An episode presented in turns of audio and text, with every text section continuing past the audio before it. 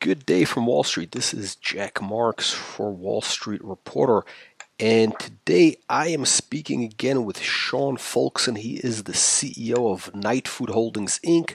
Stock symbol is NGTF over the counter. Uh, Sean, great to have you back once again. My pleasure, Jack. Thank you so much for having me. Absolutely. Uh, so, Sean, last month, of course, uh, Nightfood was a uh, featured presenter at Wall Street Reporter's next Superstock conference. Uh, we had a lot of great investor audience interest uh, in the presentation uh, and feedback. Um, I think what a lot of people found interesting, especially, was were some of the slides uh, where you showed in the presentation, which you know some of the commonalities of of where Nightfood is, and you know some of the other you know kind of like niche and innovative food brands that became uh, really mm-hmm. billion dollar companies. Uh, so yeah. for anybody that's in the audience that's interested, that presentation it's available on Wall Street Reporter uh, in the next Superstock tab, and anybody can uh, check out that presentation with the with uh, the audio and everything. Uh, so today, Sean, what what really um, I'd like to to, to to to talk about with you is really uh, some of some of the recent developments since uh, mid November, since the last presentation, and uh, we could also talk about maybe a recap of you know the achievements of 2019 since you know you launched the the Nightfood ice cream, and most importantly, what's ahead for 2020. Sure. Where would you like to start? Okay, so let's sure let's start with uh, you know today's news release, which was uh, you know very interesting, which is that uh, survey that uh, came out from Harris. So can mm-hmm. you you know you know maybe provide you know, tell our audience a little bit about that and you know provide some some color of what the opportunity, what it really means.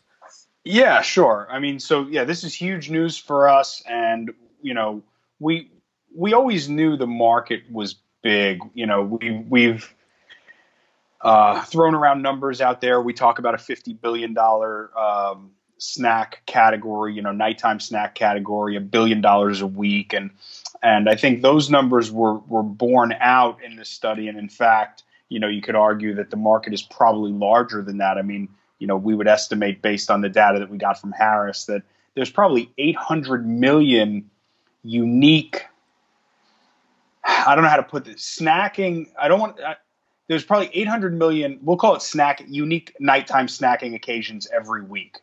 Um, that doesn't account for the fact that some people might snack twice in any given night.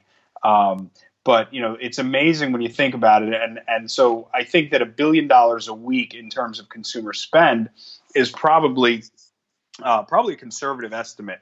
Uh, so so we know the market is huge. You know. Uh, 83% of consumers report snacking at least once a week. 20% of them snack uh, report snacking every night. But what, what I thought was more interesting about this, because we've known the market is huge. I mean, whether it's a billion dollars a week, Jack, or 1.1 billion dollars a week, or 1.2, I mean, you know, that's not going to make or break our company. It's not going to make or break the category. It, this is huge and it's massive regardless of whether it's 900 million, a billion, or, or, or 1.2, whatever the number actually is. Um, but but what we thought was really interesting and what, what kind of surprised us out of this was was the component uh, which which really speaks to the opportunity more even so than the market size is how people feel about this, right? And and the the survey came back and it shows us that people first of all they acknowledge that that they're uh, making less healthy choices at night uh, 64% of people who snack at night indicated that, uh, you know, that they're eating healthier earlier in the day than they do close to bedtime. But, you know, you, you've got uh, more than half of the people saying things like they feel that, you know, their snacking at night is a, is a major challenge for them, saying they feel guilty about what they're snacking on at night. Uh, they wish they, you know, they feel out of control. They wish they felt more in control.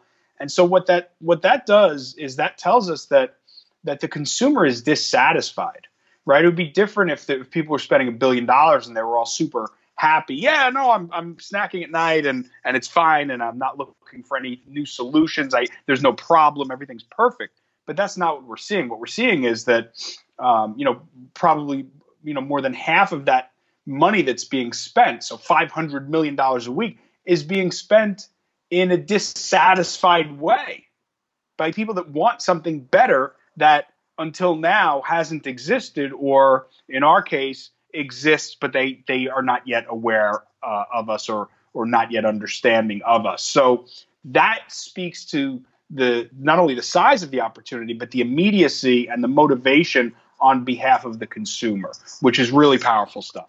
And this so this is where the opportunity is for for the night food ice cream. So you're you're targeting that that audience well yeah i mean these are the people that uh, you know they're snacking at night. They're dissatisfied. They they know that uh, their choice, choices are not healthy.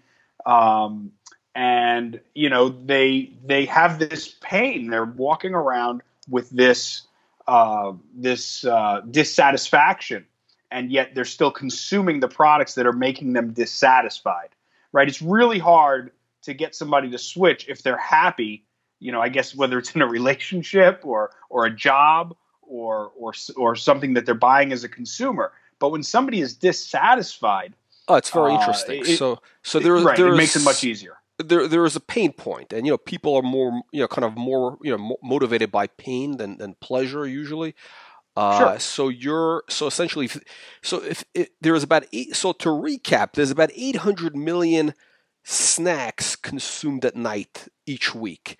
Uh, and uh, if these people knew about uh, night food ice cream, you could get a percentage of that market. Whereas more people, I mean, you're already launched, so but I think right. only a very small percentage, even with all the media that you've gotten uh, this year, you're still, only a small percentage is, is still aware of, of the product. It takes a long time. You know, it's funny, Jack, because when when uh, when we were just getting ready to launch the ice cream, it's almost a year ago now, uh, and I saw some old friends and family around the holidays, around Christmas time last year, and you know, they oh, what's going on? I hear you're launching this ice cream, and, and so I was catching up with people, and I would I would say to them, I would say, yeah, you know, are, like, are you familiar with Halo Top, right? And and by this point, by 12 months ago, Halo Top was already around for I don't know five six years. Um, they had already uh, you know probably sold uh, over half a billion dollars worth of ice cream, right? Uh, by that point, and uh, you know, so many of the people, you know, friends and family and and relatives. I would say, have you ever heard of Halo Top? And I would say about almost half the people uh, said no. Uh, what is Halo Top? So, you know, I, I don't think the average consumer or investor understands how long it really takes for a brand to uh, not only become mainstream, but to be to to raise that point of awareness where they're kind of you know where most people know who they are. And I would argue that you know, and this is you know you you, started off talking about some of the brands that we talked about, whether it's Siggi's or GT Kombucha or or some of these others. I mean, you know, there are brands that are worth uh, Perfect Bar hundreds of millions of dollars, if not billions of dollars. Um, that that really most people still haven't even heard of. So uh, yeah, I mean the burden is on us and the challenge is on us.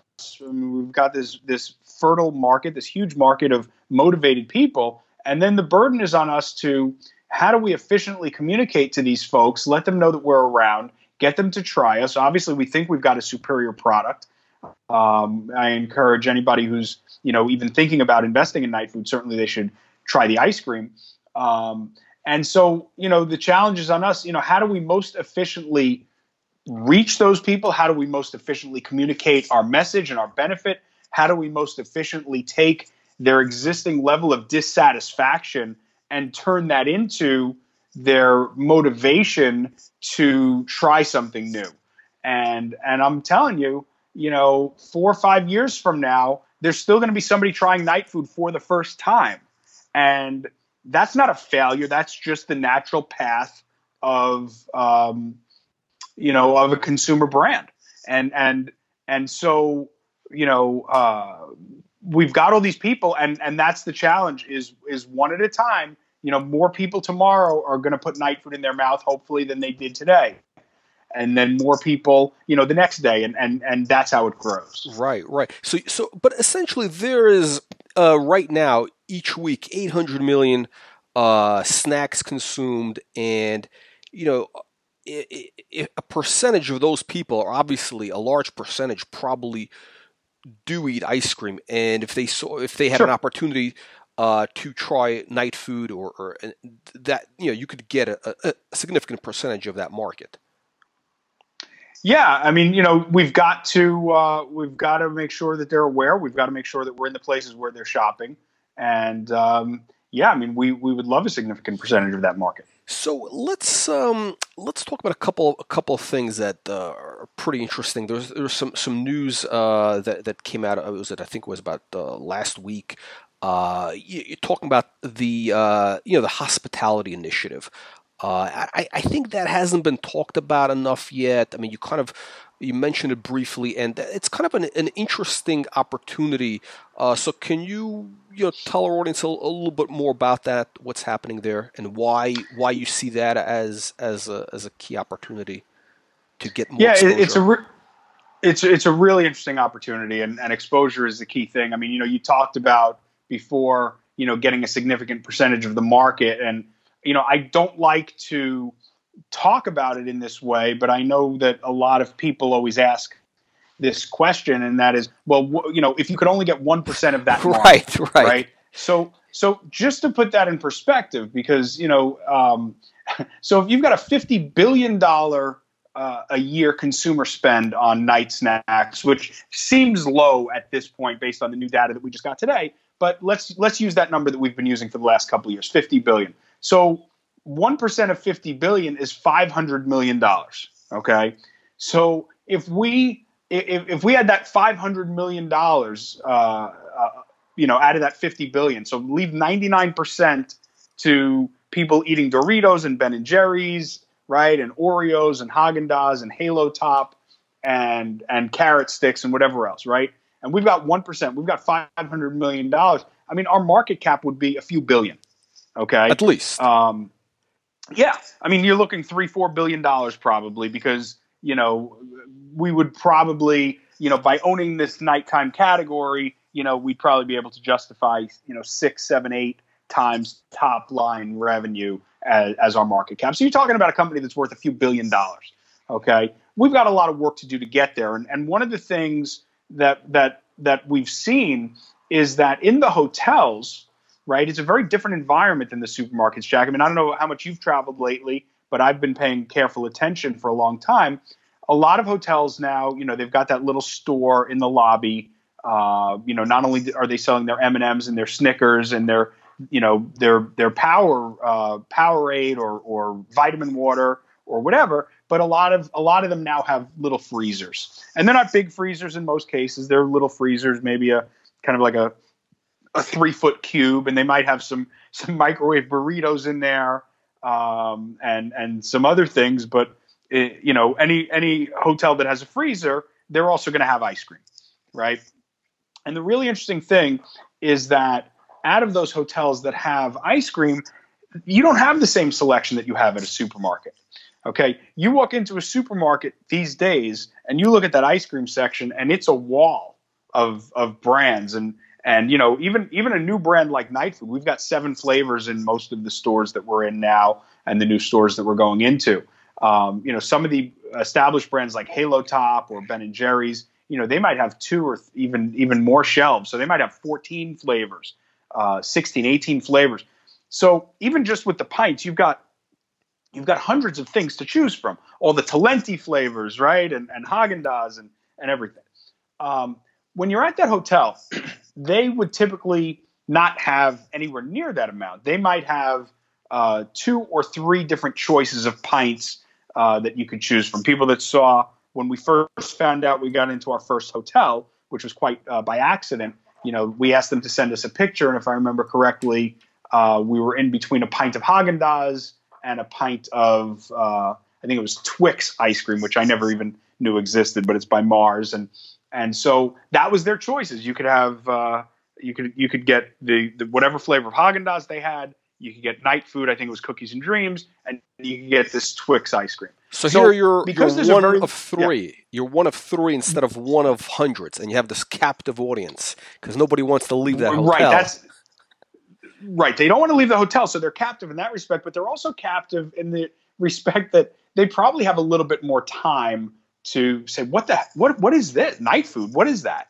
You know, and they're more motivated in that moment because anybody buying ice cream in a hotel is probably their biggest concern at that moment is a spoon because they're going to be eating it right at that moment right it's not they're not buying it for a week from next tuesday right it's right, not a right. shopping trip where where you're buying groceries for the week so so there's this there's this this motivation that hey i'm going to buy something i'm going to eat this now and then i'm going to go to sleep right? So there's that instant connection. It's it's almost 100% of nighttime for nighttime consumption. Even though we know most ice cream is consumed at night um, in the hotel it's even more so. And the person has a chance to stand there pick up the package because it's one of three turn it around read it maybe even hop on their phone go to our website and really understand you know what this is all about and what we're finding is and it's a very limited data set but i, I personally i started calling these hotels because th- their order size started getting bigger right? August to September, September to October. Oh, really? Started that's, ordering that's more and more ice cream, right? More okay. and more night food, and and one of the hotels, um, you know, told us the first one I spoke to uh, said that you know we were selling uh, about the same as as the Ben and Jerry's that they carried, and the second hotel, which actually added more flavors of night food in I don't remember what it was the month of October, I guess it was. Um, they had added more flavors of night food, and they got rid of they stopped selling the Ben and Jerry's in their hotel. So uh, you know, it's a really interesting thing when when the product is outselling those legacy brands, whether it's Haagen Dazs or Halo Top or whatever. And it's I think it's because the consumer in that moment has the opportunity to really process and comprehend and understand the benefits uh, that we're providing. And and obviously that's never going to be possible in the supermarket. We're not going to make believe that we can ever do that. I mean, all the publicity, all the magazines, and all the TV and everything else we've gotten the, the awareness and the understanding of what we're doing is still so infinitesimal. And to the investors, you know, to the investors that have been hearing me talk about this for, you know, 12 or maybe going on 18 months now, 15 months, whatever it is, since we announced that we were launching the ice cream, they might have heard it 100 times. But if you ask, you know, everybody walking into that supermarket if they ever heard of night food, you know, you might have you know, one out of a hundred or one out of 150 or one out of a thousand. I don't know what the number is, but I know it's really small. Right, exactly. And it's it's it's interesting. That, uh, you know, Sean. I think that's an interesting point that people should realize is that you know, even though night food obviously has been, you know, all over, you know, our website and, and, you know, some small, some small cap investors know about it, you know, and it's probably, I think, I'm, I'm I think you're the only ice cream stock out there. But uh, you know, in terms of consumers who have actually tried it, the, the market that's sort of that's it hasn't the surface hasn't even been scratched. I mean, it's not even a quarter of of of of, of one percent of people. Of, I mean, I, I can't even begin to think about the the fraction and the number of decimal places that would be needed to identify, you know, what percentage of people has actually ever even tried our product. But what what I know is that um, you know, in that set, in that hotel set, where where we've got the attention and the focus uh, of the consumer, um, you know, we we seem to be a very clear winner.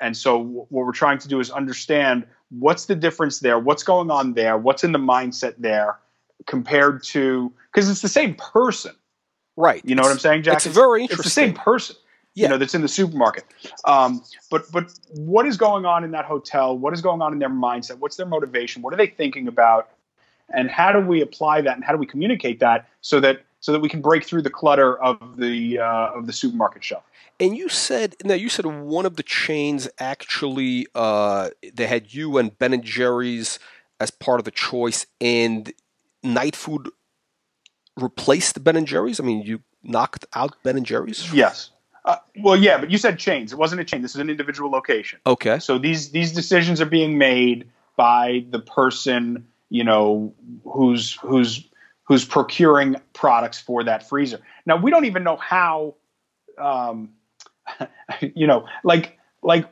the the these hotels that started adding night food. You know, they we didn't sell into them. You know, the distributor was not selling into them it was just that you know we're, we're in the catalog because we got this distribution partnership um, with uh, uh, with Vistar, and you know the the hotel just said, "Hey, you know, we'll, let's try some of this. You know, let's put some of this in, and we'll see what happens." And and then we started selling, and that's what we saw in the reports, and that's when we started contacting them. I mean, I remember when we first made our first post on uh, social media, it was because these hotels came up on a sales report that we got from the distributor. Um, so, so that's how we learned about it. So, so it's not the chain that's making that decision. Ultimately, we do believe. Well, I believe something very strongly, and I believe that any hotel that's got a freezer should be selling night food ice cream, or you might say any hotel that's selling ice cream should be selling night food ice cream, right? Like how how can you justify selling Haagen Dazs or Ben and Jerry's to people when they're going to eat the ice cream, they're going to go to sleep, they want a better night's sleep. You, as the person running the hotel, you know that the single most important thing to that customer is how well they slept, right? So why wouldn't you give them every advantage? So ultimately, we do think that you know we can cut deals with with you know whether it's Marriott or Wyndham or or Hilton, um, you know, and and the, why you used the word when you started asking this question. I didn't think we'd talk about hotels for whatever it is now, six or seven minutes. right, right. But you, you talked you talked about exposure. So there's something huge to be said for you know striking a deal with a hotel chain, you know, where you know maybe the key cards uh, that they hand out to people are branded for night food, and it says, "Hey, you know, if you want, you know, if you if you need a snack at night, we've got night food in the lobby pantry. Come and get it. You know, better sleep, or or we've got table tents, you know, in the rooms, or or when they check in, uh, you know, we do some kind of in hotel promotions. Now, the advantage for the hotel, yes, they might sell some more ice cream that way and generate some revenue, but uh, for the hotel, it's in my opinion, it's about signaling to the consumer that that that every touch point the hotel is thinking about better sleep for the customer. And anybody who travels, they've seen it in the last few years. All the beds have gotten upgraded. The pillows, you go into rooms now, there's multiple pillows to choose from. There's sound machines instead of AM FM radio alarm clocks. To make a There's big deal out of it. shades. Yeah, there's blackout shades instead of these flimsy curtains that you used to have.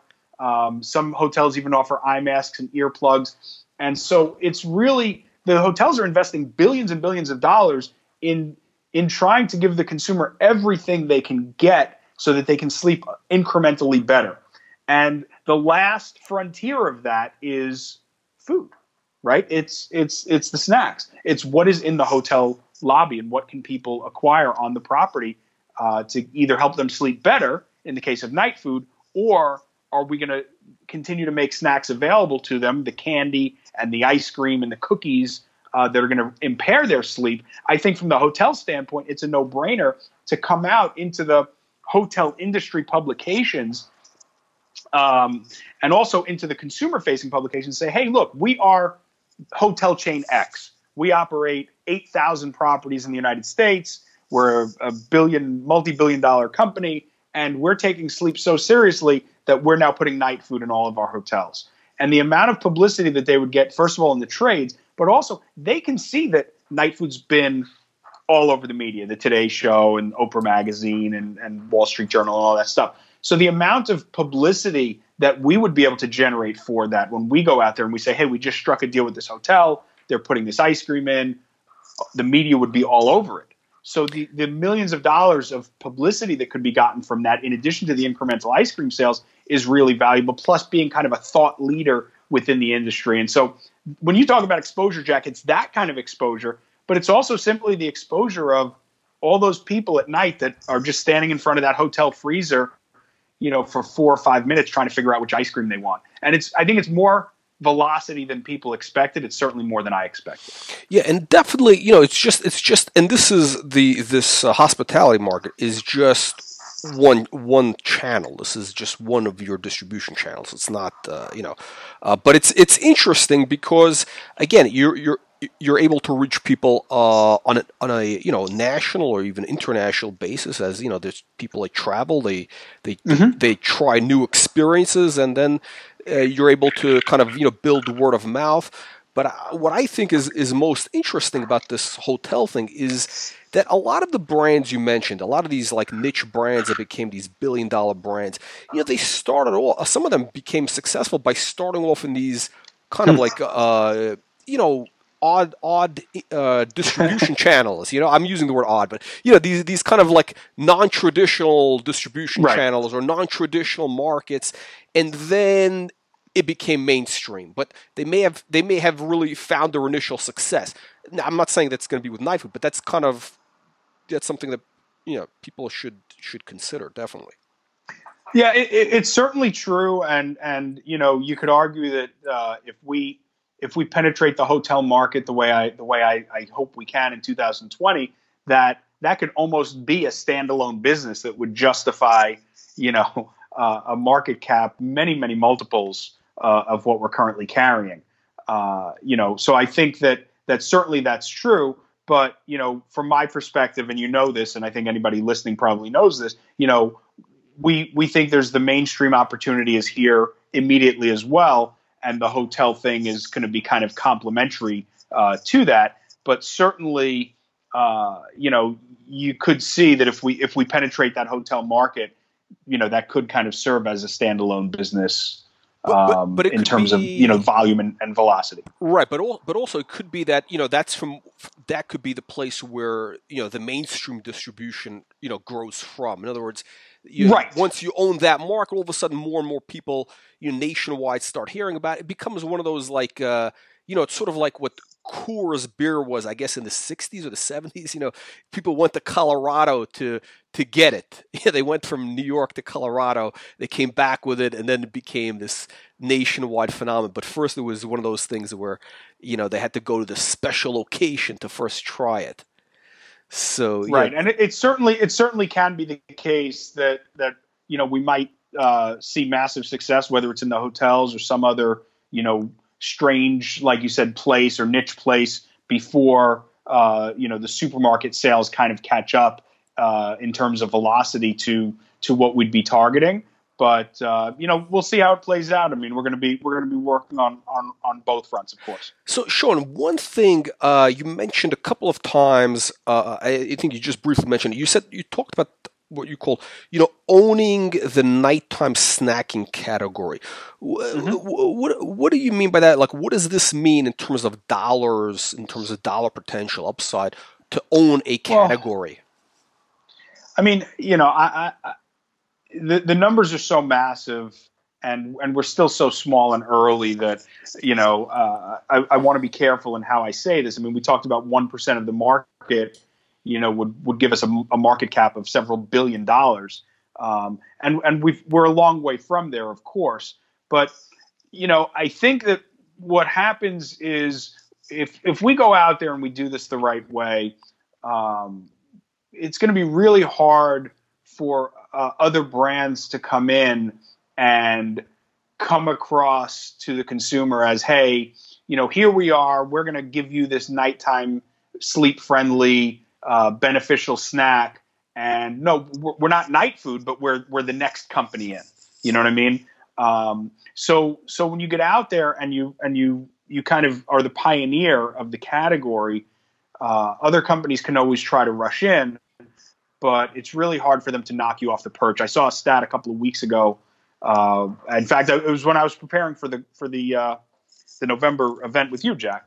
Was that Five Hour Energy? I think still sells about 91% of all the energy shots in the United States. And, you know, this is 15 years after they've launched. Um, who knows how many uh, competitors have come and gone. And, you know, because to the consumer, five hour energy is kind of synonymous with, with the energy shot. Um, and, and Chobani, you know, Dannon came along a few years later and, and launched Greek yogurt, but, you know, they were never able to like put you know, people people here on Shark Tank or whatever, they say, oh, somebody's going to come along and crush you like a grape.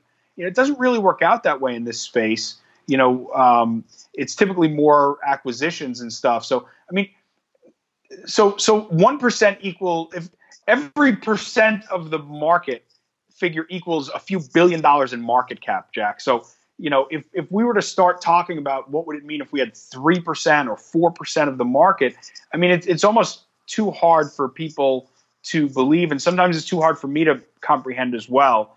Um, you know, we're just going to take it one customer at a time, but when you're dealing with a market uh, segment that's as big as what we're dealing with, and nobody else is addressing it, well, if you take it one customer at a time and you do it fast enough and efficiently enough, uh, before you know it, you know you are doing, you know, uh, enough revenue you know, where you're doing millions of dollars a week potentially, and that market cap is approaching a billion dollars, and you still you're still not even at anywhere near one percent of, of, of the consumer spend. So, uh, but even at that little level, you can own the market because what what happens at that point is the big multinationals come in, um, and they want to take um, they want to take these brands and turn them into what's called platform brands, right? So if night food ice cream grows fast enough and we do all the right things, somebody's going to come in and say, okay, well, we're going to buy this. And guess what? We know that as as as much as people love ice cream at night, even more people are eating chips and and popcorn and pretzels, right? So now it's time for night food chips, right? Sleep friendly chips, night food popcorn. Chocolate, we know people love cookies. We're right. going to make the night food cookies. So that's what happens. So so um, and and I think what's going to happen is the big companies are going to realize that somebody is going to dominate this space, and this category, this sleep-friendly nutrition category, is going to be a multi-billion-dollar category, and and it's going to be the brand, the Night Food brand, I think that that dominates and owns it, and and all of that market cap will flow to us, you know, if these things happen the way they should. Yeah, it's interesting. You know, the name, the name brand, Night Food, says it all about you know, the category. I mean, it kind of, it's uh, it's very interesting. Uh, yeah, I think what's it? You, you mentioned something which we never really talked about before was is the possibility of this becoming a platform uh, mm-hmm. for night food becoming, you know, more than just ice cream, but in terms of other possible you know other possible extensions for nighttime snacking, whether it's these cookies, yep. chips, or whatever. Uh, so that's that that could be you know bigger than the ice cream itself at, at some point down the road. Um, so that that's that's pretty compelling. Uh, Sean, well, I, you know, anything anything that people eat can be you know you you can you can optimize it and make it more or less sleep friendly and and you know that's that's as true of chips as it is of ice cream you know, chips are not as great uh, of, of a platform for it, but you know, you could certainly improve upon what people are putting in their bodies at night and and take away some of that guilt and and take away some of that feeling of being out of control and making bad choices. And and that's what that would look like you know chips cookies and all those things. So sean let's uh, kind of recap uh, you know looking back on 2019 uh, you know this is obviously really the first year of you know of sales uh, mm-hmm. What you know? What are some of the you know kind of for investors looking at the at the stock? You know what you know? What are some of the key achievements that you've had in the year? What are some of the maybe the challenges, the lessons, mm-hmm. uh, and and then we could talk about you know some of your goals for 2020.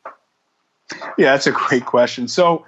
Uh, you know, I mean, look, uh, from an achievement standpoint, I mean, remember we we only manufactured our first pint in January, so we're we're not yet 12 months into this. Um, I mean, achievement wise, I mean, look at some of the supermarkets we've gotten into. Um, I mean, look at some of the celebrities we've attracted. Look at the media attention we've gotten. And, and what that tells you is that everybody understands that this is a really compelling uh, thing that we're doing in terms of uh, consumers care, the media cares, the industry cares.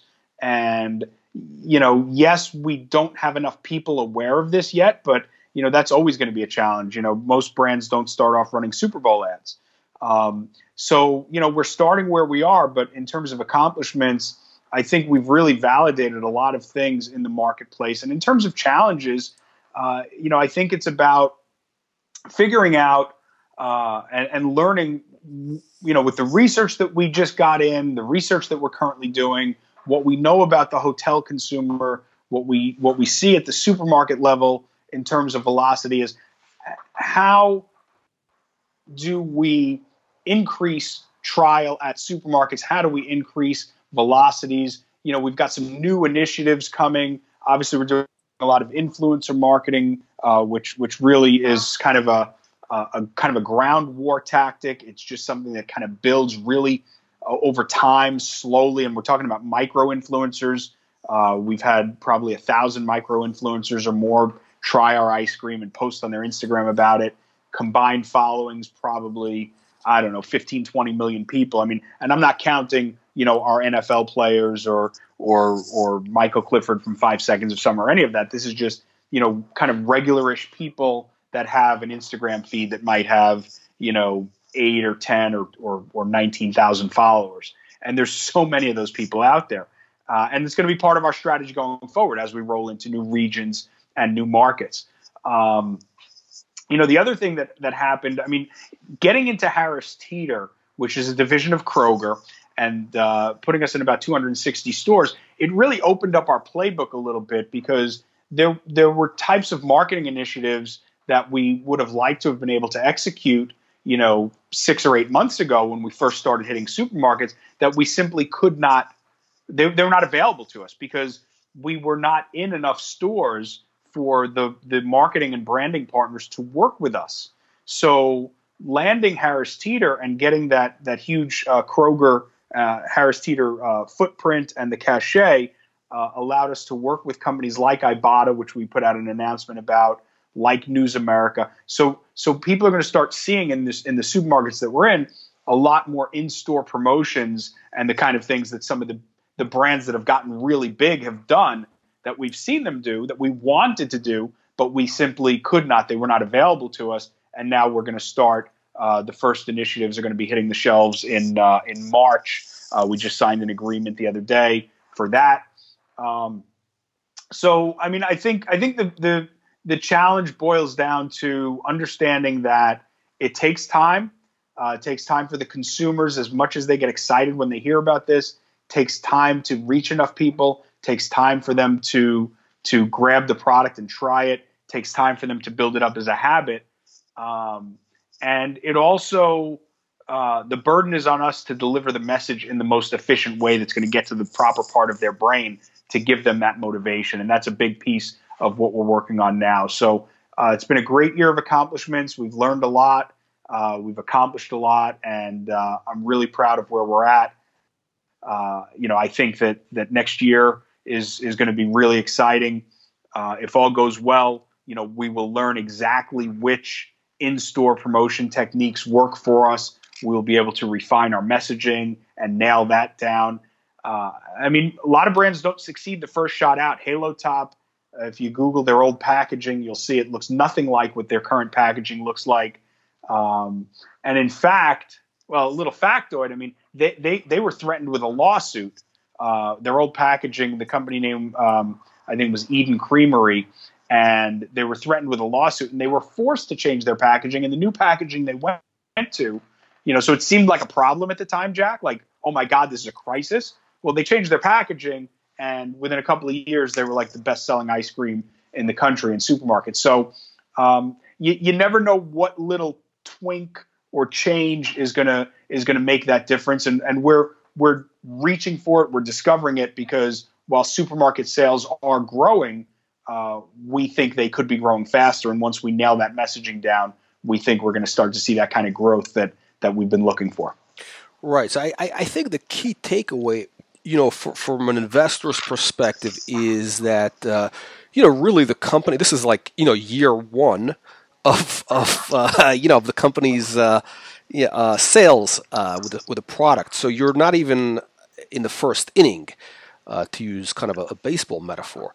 Uh, so it's really uh, you know very exciting about you know all, all, all the upside ahead.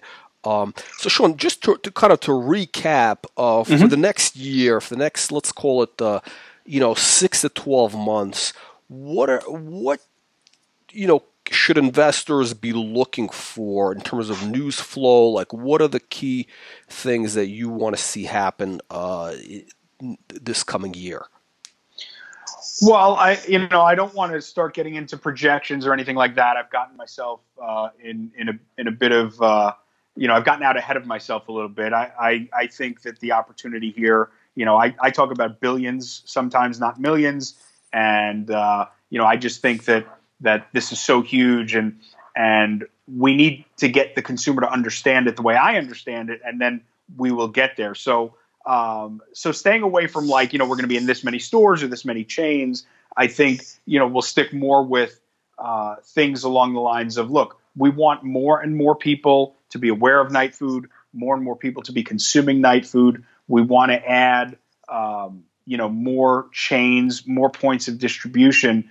Um, but I think it would be really, you know, the thing that makes uh, makes brands grow is if if their sales precede their distribution. In other words, it, it, would be really fun, and I don't know if we'll we'll um, we'll get there, but you know when when when the stores are just running when they just can't keep enough of your product in stock, um, and part of that typically is a function of of being somewhat under distributed, right? When demand is high and there's just not enough product in enough stores, you know that would be really fun. I, I think I would put that on the list of things I would love to see. Would be situations where stores you know the demand is so high that the stores almost can't keep it in stock and nothing drives the other retailers to come to you and bring you in like those types of situations. And and I think for us I think if we get the messaging right um, and we figure out uh, and learn a little bit more about who the audience is and what we need to be saying to those people I think we can get there. And if you know if we're able to get there in 2020 as we know distribution is going to grow uh, we know revenues are going to grow, uh, but getting those qualitative things right, Jack, that opens up the world because once it's like it's like opening up a franchise, whether it's McDonald's or anything else. I mean, once you can do it and you can repeat it, you know, in in your location, then you can kind of uh, write the playbook and bring on other franchisees, bring on more locations, and expand. And you know, for us, once we get there and we know exactly what works and what we need to say to people, that's going to really be the, the rocket fuel for what we're trying to do here. So I, I think that kind of the takeaway is that, that you've had some initial validation uh, of the of the product uh, this year, and the next phase really is going to be you know just you know scaling it up. It's it's mastery of of of the go to market piece. You know, if we master the you know the go to market piece, you know, when we roll into our next supermarket or, or you know, we're off to a good start in, in uh, Harris Teeter or whatever, and we keep learning and we keep learning, then that's what's going to do it. And then, yes, when you talk about ramping it up and scaling it, that's what it's about.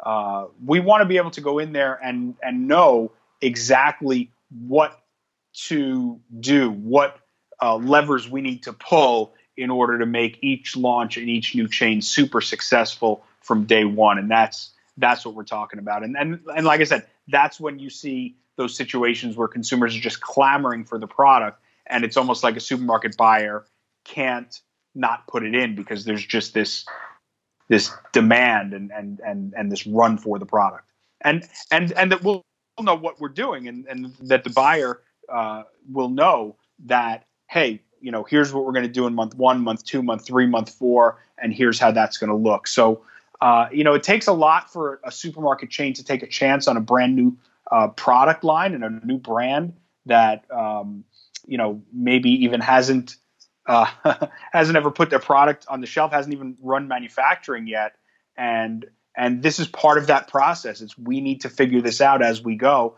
and that's exactly what we're doing.